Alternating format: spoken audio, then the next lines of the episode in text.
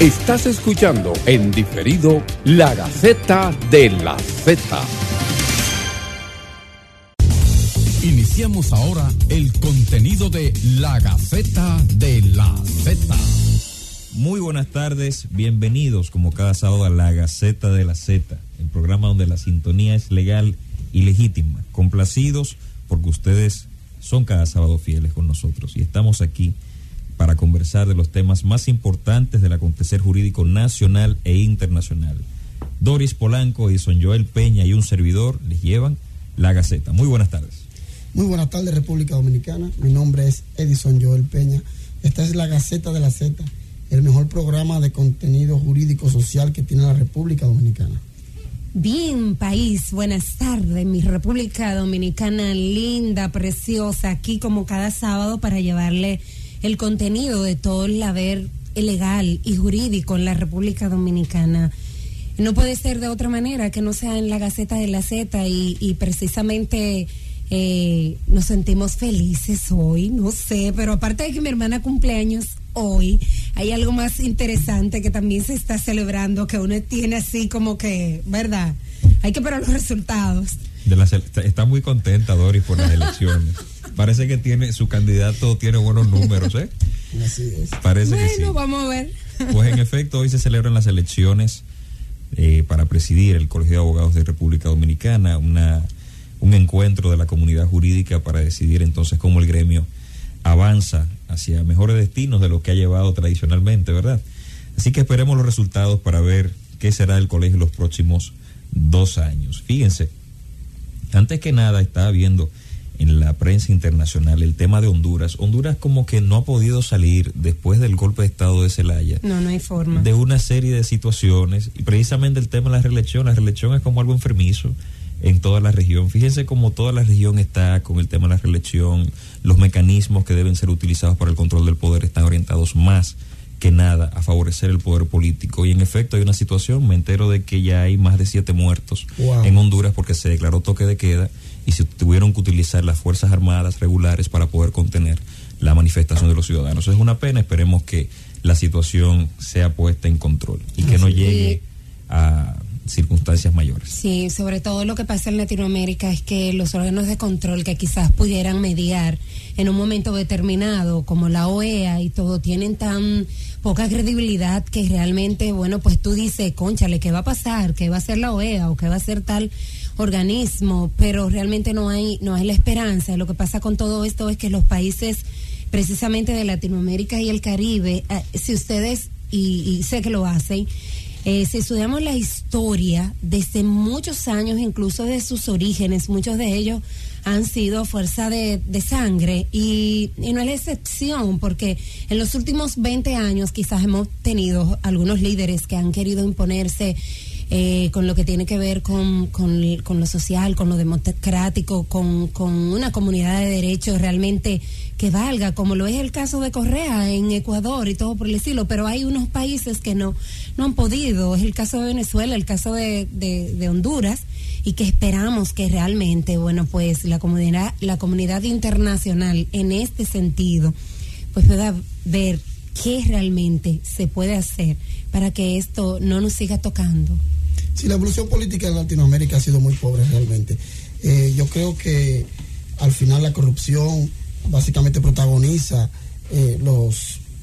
las sociedades latinoamericanas, y yo creo que nosotros debemos tocar algún momento un programa especial para tocar exclusivamente la corrupción y ver cómo nosotros podemos estudiarla y explicarle al pueblo con expertos que vengan al programa con relación a ese tema. Bueno, de hecho hicimos en una ocasión un programa muy interesante donde también hablábamos de la Convención Interamericana sobre la corrupción y con algunos invitados acá, pero creo que como el problema nos sigue realmente permeando, pues obviamente que es el día a día y se hace necesario hacerlo, realmente que sí. Es así. Yo espero que, pensando en esas mismas consecuencias, aquí no se nos ocurra hablar de reelección por un buen tiempo. Pero yo creo que las capacidades del país, de la ciudadanía, se van agotando para tolerar los intereses políticos sigan decidiendo los destinos del país por encima mucho de de lo que es el bienestar del pueblo dominicano. Así que esperemos que no volvamos a hablar de eso por un buen tiempo. Que yo lo dudo. Bueno, yo creo que ya se está hablando de eso, sí, incluso. Pero yo creo que no, soñar no cuesta nada, ¿verdad? Así es. Y fíjense, bueno, además de este tema, hay una serie de temas interesantes y hoy nos toca analizar el sistema de justicia por dentro y por fuera.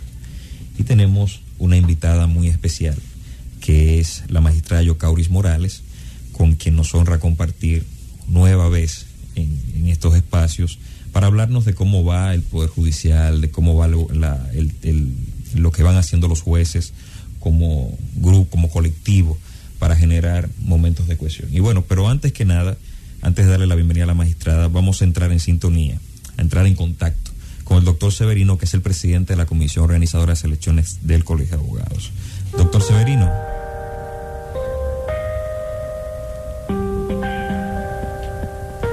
Sí, buenas. Bueno, perdimos el contacto. Pues en efecto, ¿ya lo tenemos? Bueno, tenemos con nosotros a la magistrada Yocauris Morales, quien es nada más y nada menos que directora de la Red Nacional de Jueces y vocera del Grupo de Jueces Unidos. Bienvenida, magistrada, a La Gaceta, que también es su Gaceta. Bienvenida, un placer, ya era justo. Entonces, vamos a comenzar a hablar. Usted sabe que recientemente desde La Gaceta criticamos una nota de prensa del Nacional que decía que los jueces se habían unido rebelándose contra el Consejo del Poder Judicial. Es bueno aclararle a la ciudadanía que los jueces no se están uniendo con ese propósito, sino muy por el contrario, lograr dar los mejores pasos en beneficio de la Administración de Justicia en la República Dominicana. Y en ese mismo orden, magistrada, explíquenos sobre la reunión, cuándo fue, en qué consistió, para que la ciudadanía se oriente. Sí, ciertamente nos reunimos para iniciar un diálogo abierto con las autoridades internas del Poder Judicial, el Consejo del Poder Judicial y los jueces de la Suprema Corte de Justicia. Fuimos todos invitados a esa cita del 25 de noviembre en la UAS, en el Paraninfo de Ciencias Jurídicas de la UAS, en el NU, Nueva Universidad. Así que allí fue un día histórico para el Poder Judicial dominicano, puesto que por primera vez todos los jueces de todos los eslabones del renglón judicial nos juntamos para, en lo interno, en lo secreto, mirarnos hacia adentro y ver cuáles son nuestros reales problemas, cuáles son las amenazas que enfrentamos y qué vías de solución podíamos encontrar para que el Poder Judicial de hoy sea un poder más transparente, más responsable con la ciudadanía y un Poder Judicial que garantice la independencia interna y externa. Yo creo que es un evento como nunca antes entre los jueces. Primera vez que los jueces deciden reunirse de esta manera y eso es bastante positivo para la sociedad dominicana. Magistrada, ¿y quiénes estuvieron ahí del Consejo del Poder Judicial en esa reunión? ¿Fue realmente representado? ¿Escucharon las quejas? Lamentablemente los consejeros no asistieron a la actividad, puesto que no, por esa razón no han tenido todavía los resultados de esa reunión. Nosotros estamos validando con los jueces ausentes los puntos que en ese encuentro fueron acordados, de manera que todos los jueces que asistieron de los diferentes puntos del país le pedimos crear una reunión en sus departamentos para que podamos trabajar los temas que se discutieron en ese encuentro. Y ya desde ya el jueves nos reunimos la comisión para ir impulsando esos cambios desde los diferentes departamentos para que vayan haciendo acciones concretas que nos permitan seguir avanzando hasta que llegue el día 3 de febrero, donde será nuestro segundo encuentro nacional. Parte de la agenda tuvo que ver con aquellos puntos que se tocaron en algún momento en la Cumbre Judicial Nacional. Claro que sí.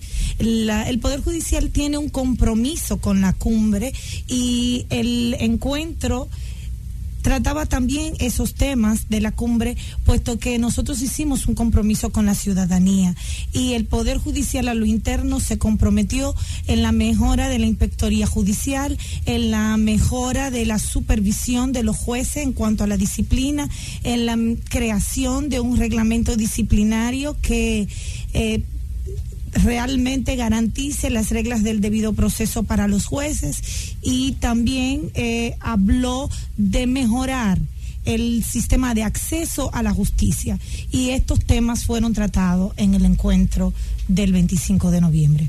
Magistrada, del aspecto mediático, se llegó a tratar en ese encuentro, es decir, si los jueces deben tener voceros, si deben participar en los medios de comunicación, si debe defenderse de la denuncia pública, o sea, con relación a esto, porque en ocasión a los jueces se les juzga en los medios de comunicación y a veces no tienen la oportunidad de defenderse. ¿Se trató este tema también? Sí, fue tratado y se decidió en ese momento crear un vocero para el grupo que fue a la cumbre, a la reunión, para que no haya dispersión de lo que el movimiento persigue, puesto que para la reunión salieron muchas informaciones que eran totalmente erráticas de qué se iba a hacer en ese encuentro, de cuáles eran los temas que se iban a discutir y quiénes eran que organizaban el evento. Se llegó a hablar de eso, entonces para evitar esta situación se estableció que yo como servidora fui seleccionada como vocero del grupo que propone la unión y la institucionalidad. Se llegaron a varios acuerdos, entre ellos con relación a las asociaciones. El grupo masivamente votó por una unidad entre todas las asociaciones y se creó una comisión que diera seguimiento para ver cómo se llega a una concretización de esa unidad a través de las diferentes de los diferentes grupos que emergen en el Poder Judicial. Las asociaciones fueron o han sido un proceso bastante positivo, y creo que gran parte donde estaba la crítica a ellas era porque no se unían, que era la mejor forma de llevar este diálogo al punto donde conviene llevarlo, y es que la ciudadanía completa conozca de lo que es el servicio judicial y sepa entonces por qué tenemos que preservar aquellos logros que hemos tenido. Entonces, en este momento en el que nos encontramos ya con las asociaciones conversando, teniendo un diálogo, entonces yo creo que vamos a un muy buen paso, de verdad que sí. Así es, magistrada, y bueno, quizás no de manera, pudiera ser de manera adicional, sin embargo yo creo que intrínsecamente va todo como unido.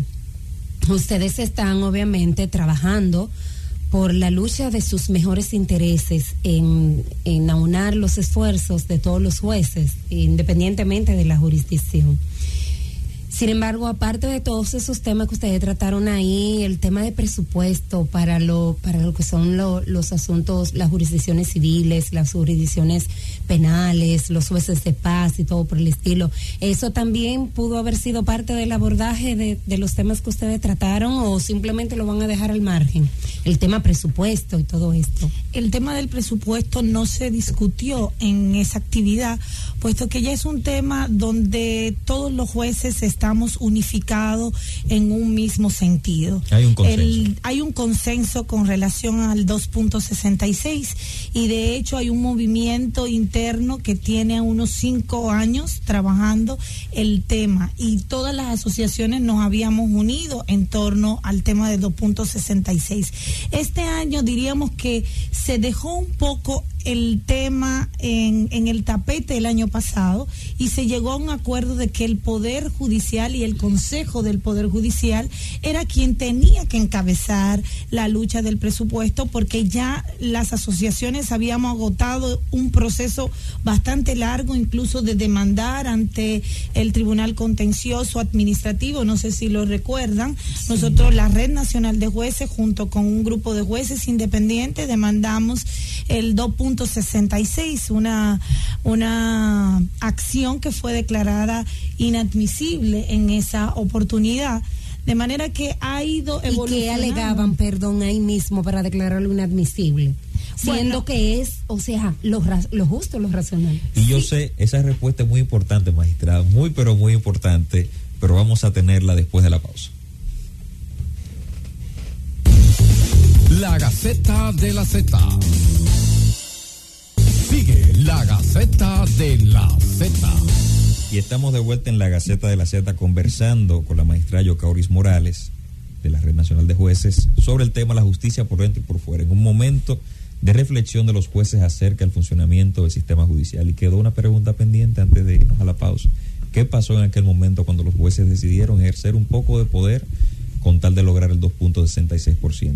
Bueno, en ese momento la acción fue declarada inadmisible por un tecnicismo. Nosotros hicimos un amparo de cumplimiento y se entendió que no fueron debidamente notificadas las autoridades para que dieran respuesta al reclamo. Y por ese tecnicismo se declaró inadmisible meses después, o sea que ya se había discutido el presupuesto y nos habían dado un poquito más en esa ocasión de lo que aspirábamos en el momento, pero el tema del 2.66 es un tema que hemos llegado a la conclusión que el Consejo del Poder Judicial tendrá que empoderarse de este tema y demandar ante el Tribunal Constitucional un conflicto de competencia para poder solucionar el problema y que definitivamente podamos tener el 2.66. Sí, magistrada, lo que me resulta algo sorprendente es el hecho de que quienes declaran inadmisible son jueces también, es decir, personas que se podrían beneficiar de este aumento o del cumplimiento de la ley. Así es. Fíjese que hubo un juez en ese momento que se declaró, se inhibió del conocimiento del procedimiento. En ese momento el magistrado Ciprián se declaró, se inhibió del conocimiento porque entendía que esa acción le beneficiaba y nosotros respetamos esa decisión y eso es lo bueno de ser jueces independientes que pudieran en ese momento tomar la decisión que quisieron y que entendieron y no obstante era una decisión que nos beneficiaba a todo, pero un juez tiene que decidir, tiene que ser los jueces que decidan sobre el 2.66 si se hace un amparo de cumplimiento. Ustedes saben que también el presupuesto para la educación llegó a los tribunales y fueron jueces también quienes rechazaron en esa oportunidad ese reclamo. Luego, por los acuerdos políticos se logró el 4% para la educación y yo entiendo que la ciudadanía también se ha concientizado de que el Poder Judicial necesita el 2.66 y siento también que nos han dado apoyo en este reclamo y vamos avanzando, esperamos que para el próximo año sea una realidad y que las autoridades se sensibilicen en esta necesidad, porque seguir celebrando audiencias en furgones, sin la capacidad requerida, tener tantos tribunales que deben ser abiertos, cerrados, es algo que perjudica al pueblo dominicano que clama por tener una mejor justicia y una justicia más accesible. Sí, así es, magistrada. Usted se refería a que qué bueno que hay independencia o que hay jueces que son independientes en el Poder Judicial. Acordemos que en el pasado reciente se leyó un manifiesto de los jueces precisamente tocando el tema de la independencia de los jueces en el ejercicio de sus funciones. Sobre este tema se abordó en la última reunión que sostuvieron ustedes, se tocó la independencia y que se habló, si se puede. Sí, se tocó el tema de la independencia porque el tema de la independencia es un tema de que cada juez se empodere de la independencia, porque materialmente el Poder Judicial tiene independencia formal, es decir, la Constitución nos ha establecido como un órgano independiente, con autonomía, y esa autonomía que cada juez tiene debe ejercerla en sus funciones con responsabilidad, sin miedo, decidir y decidir de manera independiente. Por eso es que hemos estado haciendo el reclamo, diríamos, al Consejo del Poder Judicial, y creo que el Consejo ha escuchado, porque ha cambiado el lenguaje a partir del inicio de esta lucha. Ellos han cambiado el lenguaje en cuanto a decir exactamente por qué un juez es apartado de la fila del orden judicial, de establecer claramente cuál es la falta disciplinaria que ha cometido y no hacer un ataque a la sentencia, porque para eso están los recursos. Cuando el Consejo del Poder Judicial en una acción disciplinaria establece que un juez ha sido suspendido porque dictó X o Y sentencia, eso afecta la independencia, y ese es un lenguaje que el Consejo del Poder Judicial no debe utilizar. Debe referirse exactamente cuál fue la falta ética, cuál fue la falta disciplinaria que el juez cometió, para que los demás entiendan el mensaje y no cometan la misma falta y no tengan miedo en tomar las decisiones que le corresponden en sus jurisdicciones, temiendo que podrían ser suspendidos si toman una decisión, diríamos, que no sea popular. Los jueces no estamos para seguir el populismo, y el populismo le hace mucho daño a la justicia. Nosotros estamos para cumplir nuestro papel, para de manera responsable ejercer la función que se nos ha encomendado y aceptar con responsabilidad la crítica que pueden llegarnos por las decisiones. Nosotros también hablamos en esa reunión de que por eso es tan importante que el Consejo del Poder Judicial se empodere no solo de establecer las sanciones que va haciendo hacia los jueces que han cometido faltas, sino que también defienda a través del órgano competente de comunicación a los jueces que han sido investigados y que han salido que no son responsables de lo que se le ha imputado. También establecimos que los abogados que se han dado la tarea de perseguir de manera irresponsable a jueces por decisiones que han tomado para amedrentarlo, para asustarlo, para decir yo te pongo una querella y entonces te van a sancionar y vas a ser cuestionado si me decides en contra. Esos abogados también tengan una consecuencia por esas acciones que el Consejo va descartando, porque la independencia no es un asunto solo de los jueces, es un asunto de toda la comunidad jurídica, y la comunidad jurídica tiene que empoderarse de esa garantía que la Constitución le da a ellos para que puedan en un momento determinado defenderse también de las autoridades del Poder Judicial. Magistrada, ¿y esto de red de jueces, está adscrito a alguna organización internacional de jueces también? La Red Nacional de Jueces es una entidad nacional. Existe la Red Nacional de Jueces Iberoamericana, donde de manera individual uno se va asociando. Muchos de los miembros de la red pertenecen a la Red Iberoamericana.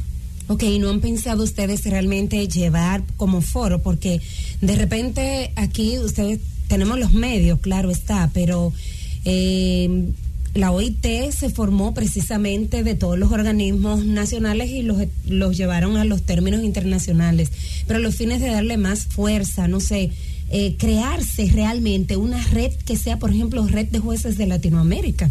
Alguno lo pudiera pensar, independientemente de que algunos de esos jueces puedan pertenecer independientemente a la misma red. ¿No sería mejor llevarlo a que todos participen realmente y hacer una sola organización a nivel de Latinoamérica, y eso le dé mucho más peso, mucho más, quizás pudiéramos decir, más para luchar, para... Tengo entendido que ya hay algunas. Me parece que la FLAM es algo en lo que los jueces dominicanos están muy activos, que la Federación Latinoamericana de Jueces, no. Sí, así es. Judemos, que es Jueces por la Democracia, pertenece a la FLAM. Y a nivel de Iberoamérica, o sea, la red iberoamericana, a la red iberoamericana, hay muchos jueces dominicanos que forman parte de la red iberoamericana, pero como le digo, en esta asociación uno se incorpora de manera individual.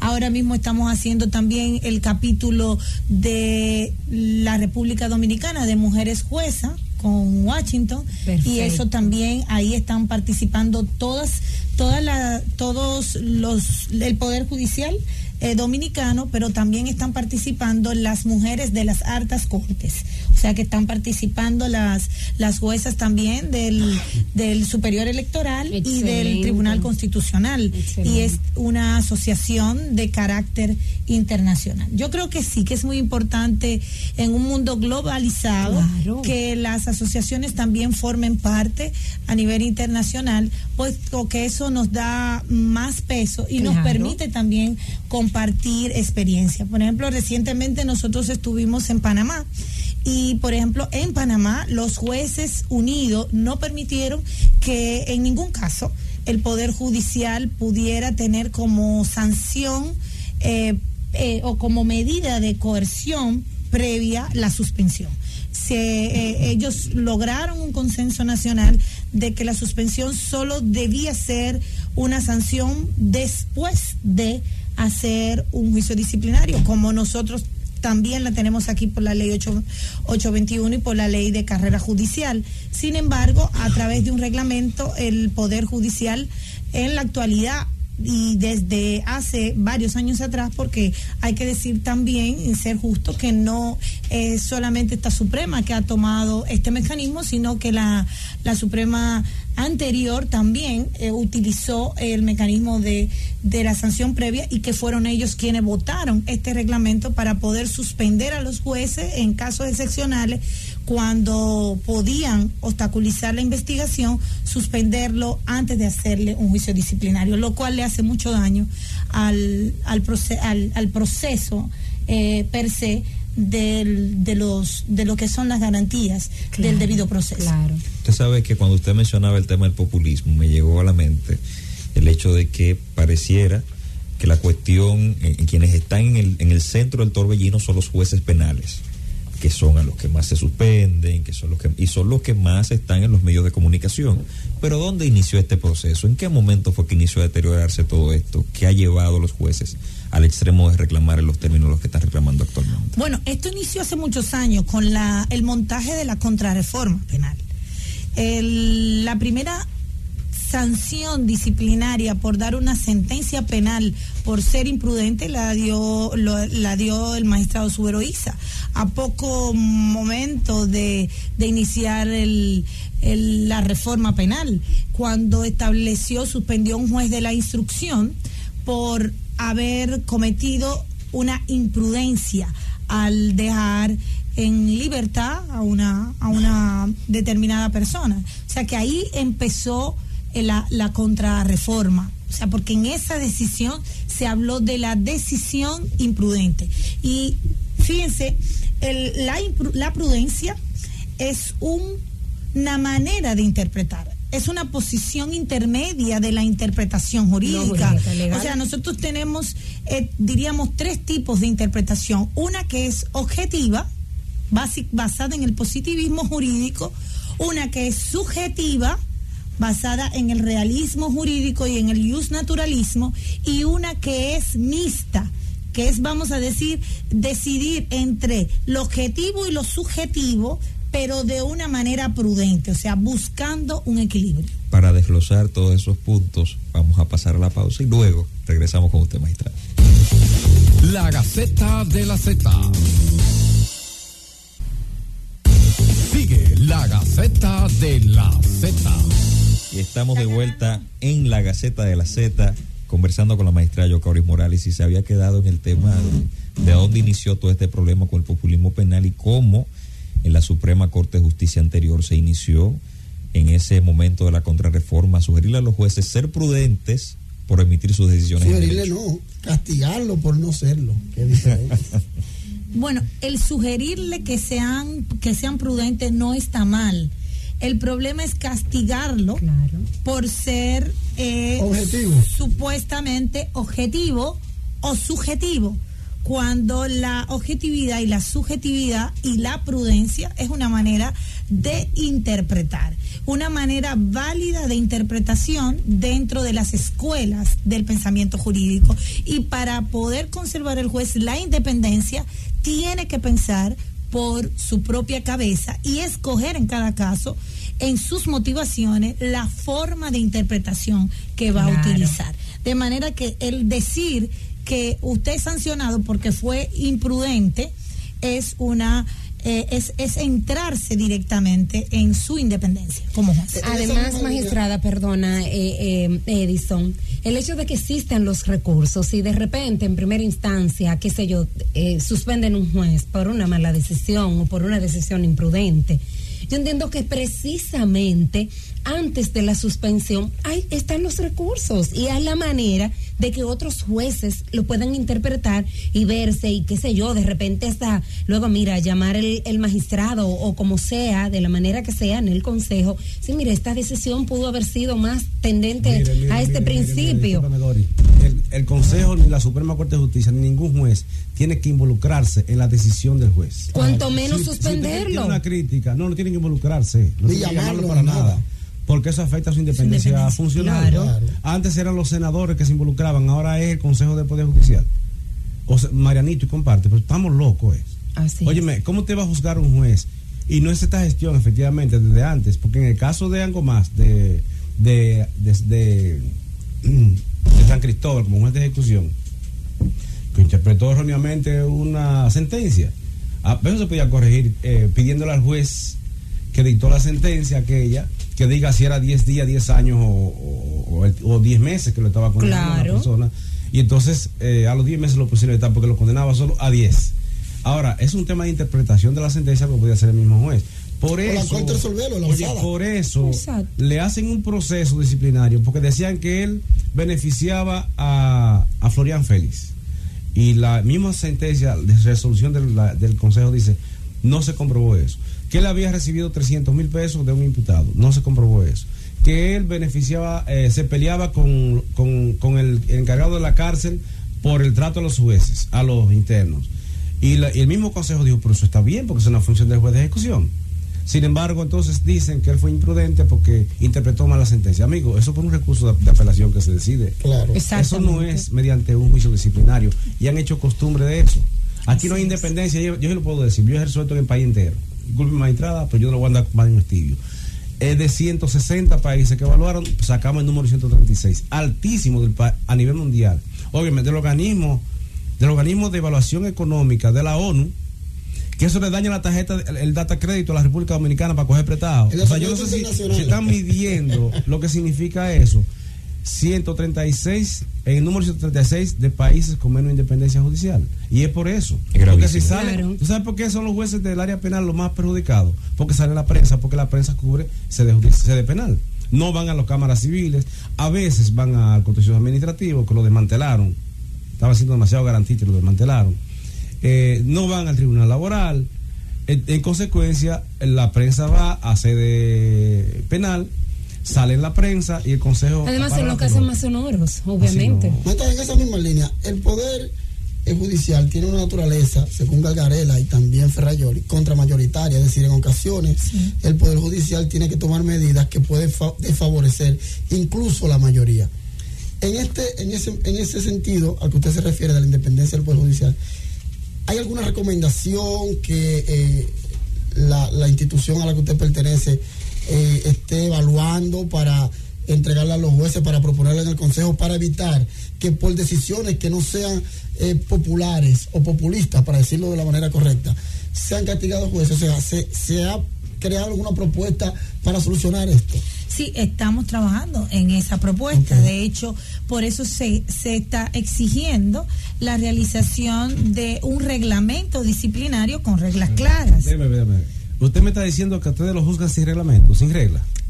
Hay un reglamento, pero no está claro. Ese reglamento no es claro porque ese reglamento es en base a ese reglamento que se están haciendo las suspensiones, que nosotros no estamos de acuerdo en la manera en que se están llevando a cabo suspensiones sin haber hecho un juicio disciplinario previo. Entonces eso la ley no lo contempla. La suspensión es una sanción. La ley no la contempla porque es una sanción. Claro. En nuestra ley de carrera es una sanción. Sin embargo, un reglamento disciplinario establece esa suspensión previa. Pero eso viola el debido proceso y la Constitución dice claro que lo violenta hacer. Y por eso y es el que principio de legalidad, claro. Las asociaciones y los jueces estamos exigiendo un reglamento que garantice la regla del debido proceso y por eso le pedimos al Poder Judicial, al Consejo del Poder Judicial, que ese reglamento sea un reglamento consensuado, no, que no sea un reglamento que solamente lo haga una comisión, que ellos escojan, sino un reglamento que sea discutido, que los jueces que estamos trabajando el tema sean considerados. Hemos creado una comisión de seguimiento a la comisión creada por el Consejo del Poder Judicial para que le dé seguimiento a los trabajos que esa comisión va haciendo para ir nosotros discutiendo en sede departamental los temas neurálgicos del debido proceso y estar de acuerdo con ese reglamento para que pues tengamos más yo estuve en la cumbre paz, diríamos así. Estuvimos, coincidimos allá, por cierto. Pero le hicimos aportes de manera muy concreta, sí. Sobre todo con ese tema. Y yo, o sea, en una comisión hubo muchos aplausos. El magistrado Mariano Germán quedó muy mal ahí, porque Miriam Germán le dio la masita. Bueno, y además hubo mucho entusiasmo de los jueces, sí. Creyéndose que iba a pasar algo. Yo siento que no ha pasado nada. Por eso nosotros estamos exigiendo el cumplimiento de los compromisos que se asumieron en la cumbre, porque el Poder Judicial hizo compromisos internos con los jueces y hizo compromisos externos con la ciudadanía. Y lo que nosotros estamos exigiendo en este primer encuentro es exactamente lo que nos comprometimos en la cumbre. Claro. O sea, es simplemente materializar lo que fue una responsabilidad asumida por el Consejo del Poder Judicial. ¿Y no han pensado en involucrar el Colegio de Abogados? No hemos pensado involucrar en esta, diríamos, reflexión interna que estamos haciendo. Estadio evolutivo del colegio todavía no. No hemos pensado, porque por eso nosotros estamos haciendo una revisión interna. Y por eso la reunión del 25 fue una reunión a puerta cerrada, para que los jueces se expresaran. ¿Quiénes presiden las tres asociaciones? En la actualidad, la Judemus la preside la magistrada Rosalba Garit, la Red Nacional de Jueces la presido yo, la jueces por Asodejur, Asodejur la preside la magistrada Yudelka Villanueva. ¿Esa fue la que fundó Cruceta? Sí, la que fundó el magistrado Cruceta, no la fundó el magistrado Cruceta. El magistrado Cruceta fue el primer presidente de la asociación, pues y renuncia fue esa inmediatamente. Cruceta no fue esa reunión, pero estuvo invitado y dio sus excusas para uno de los redactores del Código Procesal Penal. Así es, claro, sí. Que sí. Y participó en la protesta que se hizo en 1987 a nivel nacional, los jueces caminando precisamente claro sí. por la independencia. Claro que sí. Y Cruceta fue adelante. ¿Dónde está Cruceta hoy, por Dios? Magistrada, sintetizando ya, si de repente ahora mismo usted tuviera que decir cuáles son esos puntos más débiles, los puntos álgidos, esos puntos que no pueden esperar, que son 9-11, ¿cuáles serían? Bueno, el primer punto sería evitar, hasta que se vote un nuevo reglamento, la suspensión de jueces. Atención país, repita eso, magistrada, porque todos los estamentos en este momento probablemente les estén escuchando. Déjeme agregarle algo. Y eso tienen que saberlo.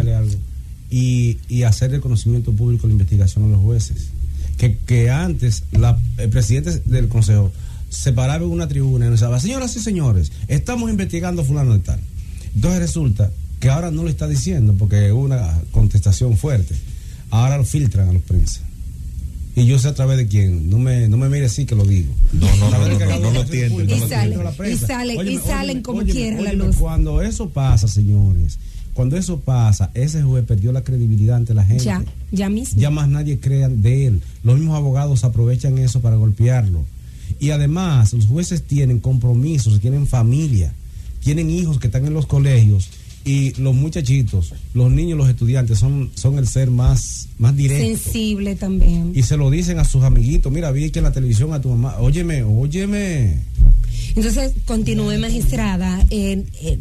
La primera en la lista sería que precisamente se eviten. Sería sano que se evite la suspensión de jueces sin el procedimiento previo del juicio, hasta que tengamos un nuevo reglamento. Y que los que puedan ser suspendidos ya sea producto de una investigación acabada y sancionado, o sea, que se utilice la suspensión como una sanción, como recientemente en esta semana un juez fue suspendido, pero fue producto ya de un juicio disciplinario, como debe ser. Perfecto. Sería sano, sensato y pertinente, y seguimos dialogando sobre ese aspecto después de la pausa. La Gaceta de la Zeta. Sigue la Gaceta de la Zeta. De vuelta en la Gaceta de la Zeta, en el programa que se desarrolla aquí en el aire, porque ustedes saben que fuera del aire también se desarrolla otra gaceta. Magistrada, usted estaba enlistando cuáles serían los pasos y mencionamos uno importantísimo, que por favor, mientras no tengamos un reglamento, no se suspendan a los jueces. Si no se suspendan a los jueces sin un procedimiento previo, porque se pueden suspender como sanción después de un juicio disciplinario encontrado responsable. Ahí vendría la suspensión como una sanción. Segundo punto, que se establezca claramente la razón y la falta disciplinaria y ética que el juez cometió, y no que se le haga un escrutinio a la sentencia que debía haber sido hecho por los recursos correspondientes, lo cual es algo que de inmediato se puede empezar a ejecutar. Tercero, que haya transparencia en relación a las investigaciones, y que al juez que se le someta a una investigación se le envíe los resultados de la inspectoría judicial completa para que pueda defenderse adecuadamente. Además, que se le brinde el apoyo interno para su defensa, porque los jueces que van a un juicio disciplinario necesitan también representación para su defensa, para que pueda haber un equilibrio. No hay peor defensor que defenderse a sí mismo. Entonces es importante que tengan una buena defensa. Excelente es la propuesta. Y lo suspenden sin disfrute de sueldo. Eso es lo más. Gente que tiene préstamos en los bancos por un carro que compraron en una feria. Familia. Óyeme. Además, doctor, mire, déjeme. Casi todas las jueces son solteras. Sí, eso iba. Ahí iba precisamente. Ese era el punto que iba a decir. La mujer en la República Dominicana está pasando por una situación, o el país, de que en uno de los porcentajes y de una de las discusiones que tiene que estar precisamente este punto es que ya la mayoría son mujeres solteras. Entonces, si vamos a igualar la equidad de género precisamente en cuanto a la parte intelectual, en cuanto a los sueldos, hay que hacerlo ya, urgente, porque la mayoría de jueces solteras, de juezas, mayoría de profesionales solteras, mayoría de procuradoras solteras. O sea, caramba, de una vez y por todas hay que estatuir que realmente esa mujer, ese hombre que anteriormente era el proveedor, ya no lo es, porque la mayoría de mujeres son las que están en la casa soltera y son las proveedoras y son las madres y son todas. Y no escapan las juezas. Trabajan demasiado. Conozco una en Puerto Plata que tenía que llevarse montón de expedientes a su casa porque no podía fallarlo. Pero yo las conozco, la mayoría, todas. Espérate, y el marido un día se le regó, no, porque no cambia. Esa tenía marido por lo menos. Estaba un cumpleaños que no podía ir porque tenía que. Un sábado. Por un domingo, ¿cómo? Eso es así. Además, como usted siempre ha señalado, don Cándido, su libertad está coartada. Por eso yo lo digo, no todo el mundo puede ponerse el traje, ni siquiera de abogado, ni fiscal, cuanto menos juez. No tiene libertad para un restaurante, ni siquiera. Los traslados como sanción implícita.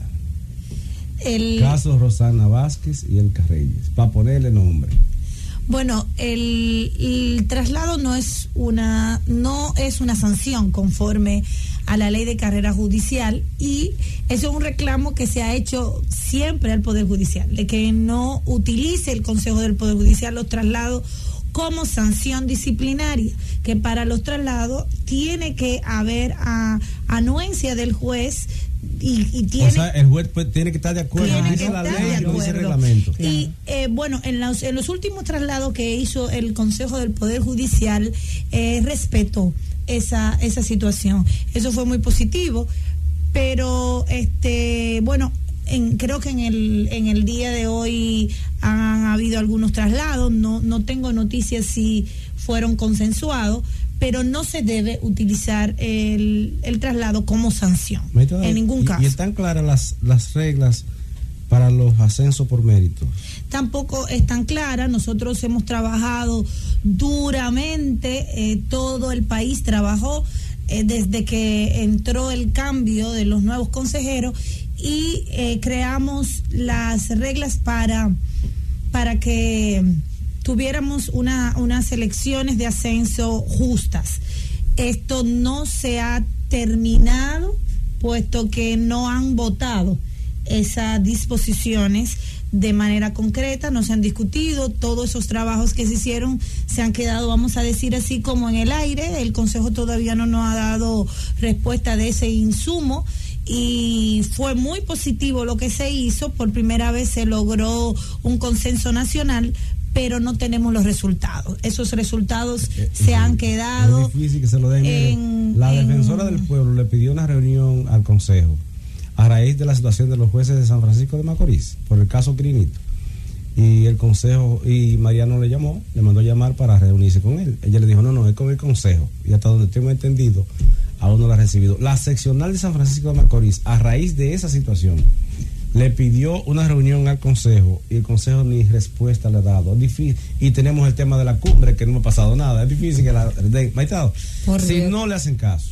Paso siguiente. Nosotros hasta el momento, el Consejo siempre que hemos acudido nos ha recibido. No tenemos esa queja, y creo que han sido receptivos a los reclamos, pero porque el discurso ha cambiado. O sea, pienso que desde que iniciamos el proceso de organizarnos, de decirles, hemos ido mejorando poco a poco, pero el resultado de la reunión del 25 aún nosotros no se lo hemos hecho llegar. O sea, los reclamos que tenemos que hacerle con relación a lo que se acordó aún no le ha llegado, pero la comisión para el reglamento que dirige la magistrada Sara Vera, Sara ha sido muy receptiva con el grupo, nos recibió incluso de manera informal y Sara está designada por el Consejo para hacer el reglamento. Sí, conjuntamente con los demás consejeros, están los 4 consejeros, pero ella es la cabeza. ¿Ella es consejera? Sí, ella es consejera, ella sustituyó al magistrado Castellano. Y entonces ahí tenemos una gran esperanza con la magistrada Sara, porque ella, aparte de que es... No es Sara Veras, es la juez de la Suprema. Sara Enrique. Nosotros tenemos mucha esperanza con Sara, porque ella Sara primero es... la que instauró aquí, desde el Tribunal Contencioso Administrativo entonces, hizo visible el amparo en este país. Claro, y ella es administrativista, y ella entiende muy bien los procesos disciplinarios administrativos. Entonces tenemos mucha esperanza. Ha sido muy receptiva, muy abierta. Incluso nosotros escogimos una comisión de observadores y estamos previstos de juntarnos con ella para darles insumo. Y creemos que no tendremos ningún tipo de dificultad con esa comisión. Lo que pienso que debe quedar claro para los jueces inclusive y para los miembros del propio Consejo, que este no es un evento contra el Consejo, sino pro del debido proceso de los jueces. Claro. Yo creo que eso lo han entendido. Nada. Yo creo que el Consejo ha entendido esa parte. Información ahí, todo, yo la vi. Sí, hubo muchas informaciones. Desinformación. Y prensa, vamos a decir, amarillista, pero creo que los jueces demostramos que la actividad fue una actividad cívica, una actividad nunca vista, sin precedentes para el Poder Judicial dominicano, y una actividad sincera. Los jueces y las juezas que estamos al frente de esta iniciativa son jueces con una trayectoria de mucha seriedad y que no estamos para pasar paño tibio a situaciones que a lo interno del Poder Judicial se están viviendo, y que queremos realmente institucionalidad, y que haya transparencia, independencia, y que haya un diálogo permanente entre las autoridades y el grupo.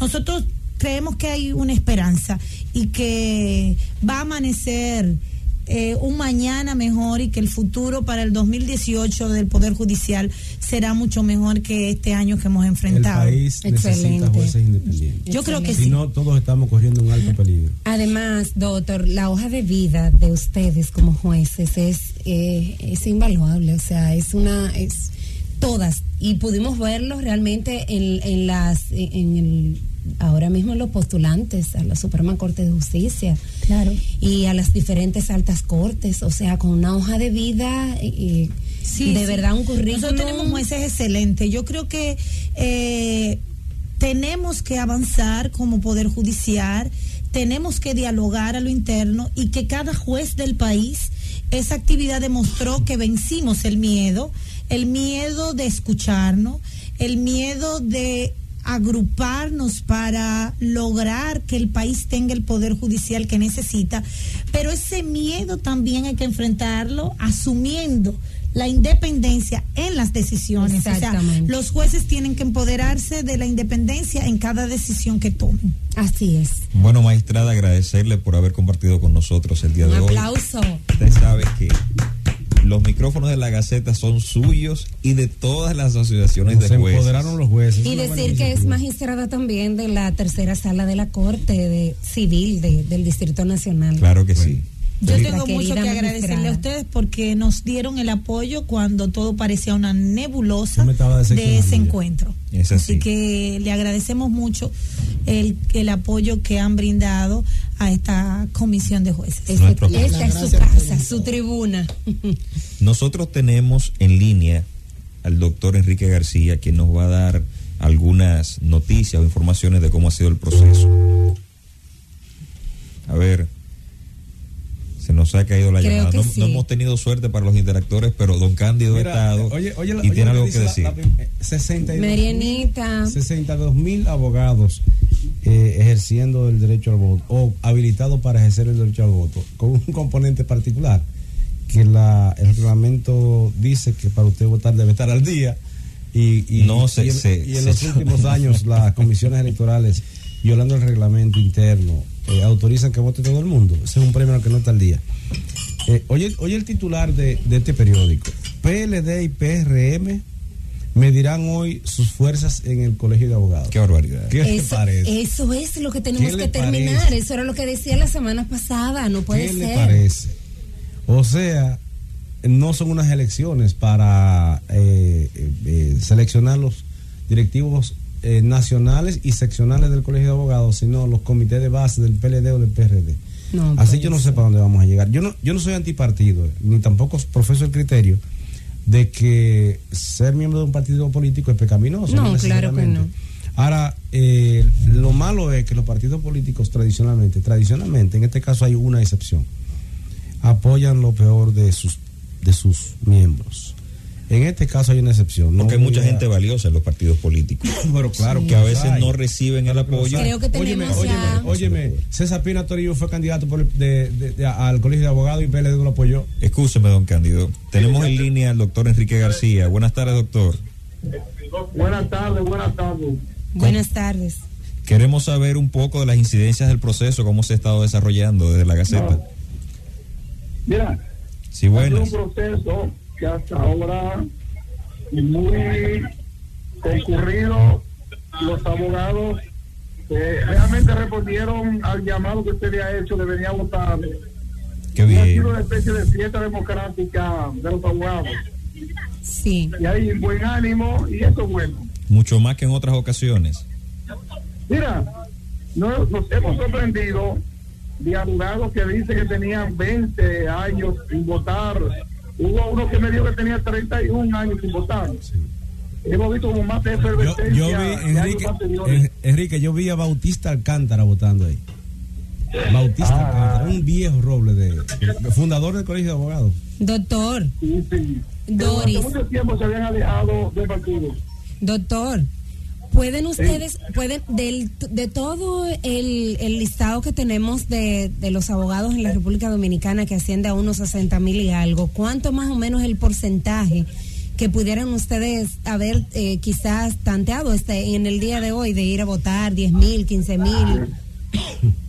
Mira, nosotros esperábamos entre 13 y 15,000 abogados.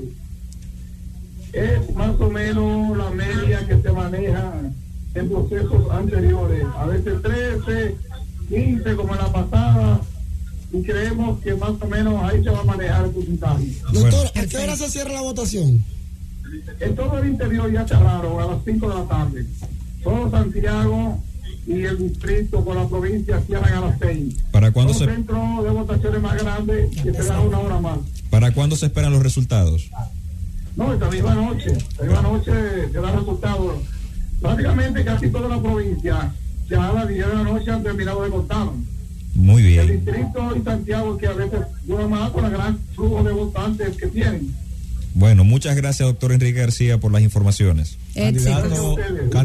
Candidato a la presidencia y bueno del Colegio de Abogados. A nosotros nos queda despedirnos de la radio audiencia y será hasta el próximo sábado. Muy buenas tardes. Bien, bye bye, buen fin de... La Gaceta de la Zeta.